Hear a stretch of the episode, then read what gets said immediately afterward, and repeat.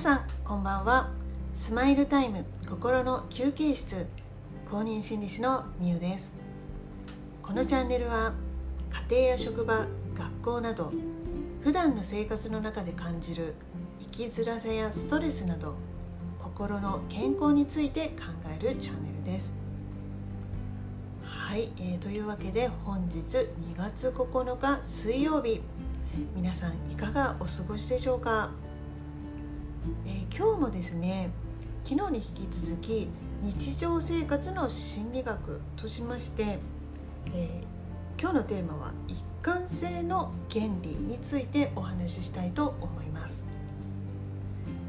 えこの一貫性の原理もですね昨日お話しした偏方性の原理と、えー、合わせて語られることが多い、えー、まあ、心理的な作用なんですけれども、え、これはですね、えこう私たちは自分の行動や発言、えまたは態度や考えなどを一貫したものにしたいという、え心理が働くんですね。えー、まあ、なぜ、えー、まあ、一貫したものにしたいかといいますと、えー、私たちは、え皆それぞれ自己イメージというものを持っています。そしてその自己イメージに合った行動をと取ろうとするんですねそして自己イメージに合った行動をとることで、えま、自分のイメージを維持していくということなんですね。こうやはりですね私たちはこう誰しもこう行動や態度意見などがコロコロ変わることに対してあまりいいイメージを持ちません、まあ、ですので、えー、できるだけですねこう、まあ、自分の、まあ、行動ですとか意見なんかはこう一貫性を持たせようとする心理が働くというわけですね。でこの一貫性の原理を、えーまあ、さらに、えー、強いものにするものにえー、まあ、そうした自分の、えー、まあ、行動や態度、まあ、こう意見などを、え、公に表明するということで、えさらにですねその一貫性を、え強くしていくということがあります。わかりやすく、え例えを言うとダイエットなんかがそれにあたると思います。やはりこうダイエットといってもこう自分でこうあの黙々とするダイエットはこうやはりこう挫折しやすくなってしまいますよね。ですが、えダイエットをするということを、えまあ、第三者にこう公表する、まあ、公にこう表明するということで、えー、こう挫折しようと思ってもこう頑張ろうというね、えー、継続しやすく、えなるという意思をこう、えーまあね、一貫した意思をこう強く、えーね、継続させるという働きが、えー、あります。えー、日常生活でですねこうあの一貫性の原理どういうことで見られるかというと、えー、例えばですね洋服を買いに、えー、洋服屋さんにきました。そして、えー、こう自分の気に入った洋服がないかこう探しているとですね店員さんが、え、近寄ってきて、え何かお探しですか？というような声かけをすることがあると思います。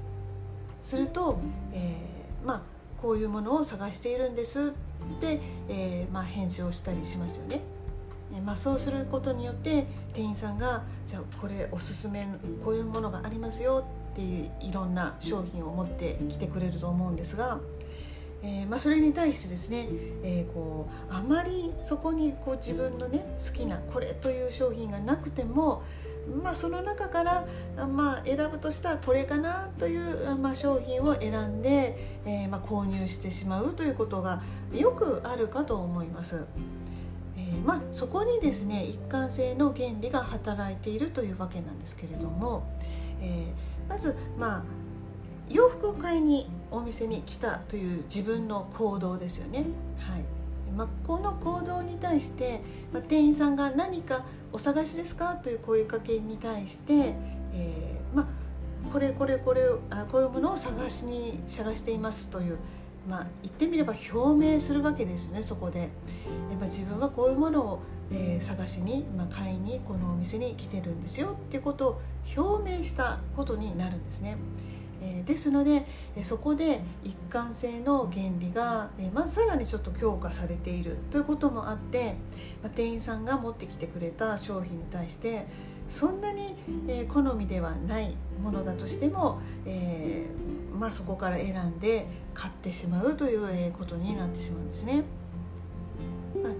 だけに限らず、ま、日常生活で、えー、まあね、いろんな場面でこういったことってあると思います。それからこの、まあ、原理を応用した交渉術にですね「 foot in the door」という、えー、交渉テクニックがあります。これも、えー、昨日お伝えした「えー、 door in the face」と合わせて、えーまあ、語られることが多い交渉テクニックです。ビジネスの現場では、えーまあね、このどちらもよく使われるテクニックになってますよね。はい、でまあこれは、えー、どういうことかと言いますと、まあ、誰しもがこう受け入れられるであろう、まあ、小さな要請を最初に提示して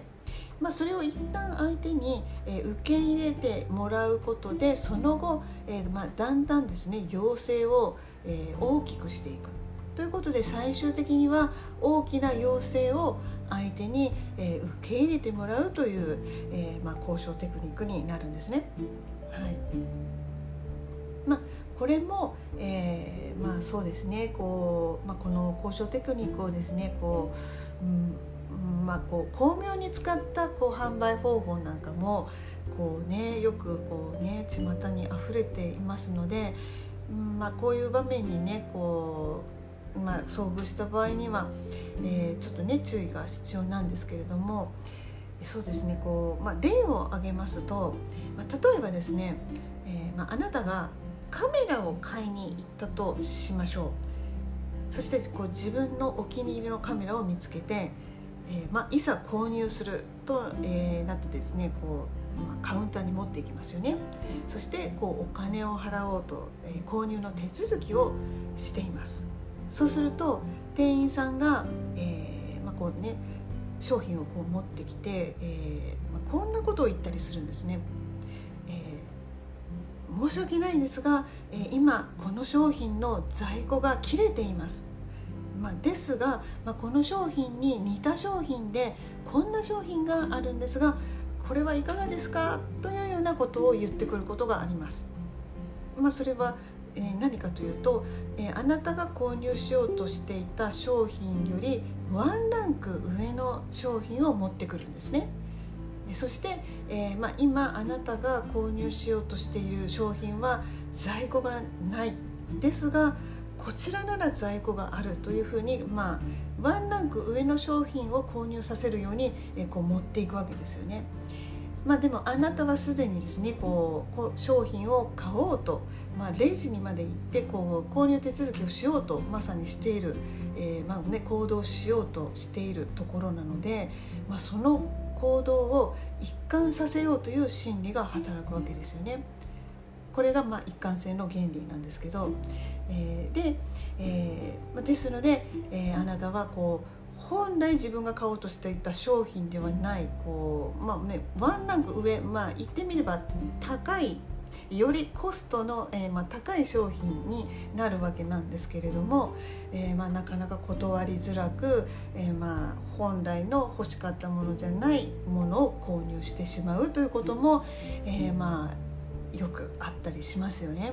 はいまあ、ですのでですねもしですねこういう場面にこう、えー、その遭遇した時はですね是非ですね、まあ、昨日もお伝えしましたが、えー、本来の、えー、自分の気持ちではないのだと。これはあの、まあね、こういった偏方性の原理ですとか一貫性の原理という心理的な原理が働いているせいで、えー、こういうあの葛藤しているんだということを、えー、まあ、思い出していただいてですねこう買わなくてもいい商品を買わないようにそうですねこう無駄なお金を使わないようにしていただければいいかなと思います。はいということで、えー、今日は貫性の原理についてお話ししてきました。最後までお付き合いいただきありがとうございました。それではまた次の放送でお会いしましょう。さようなら。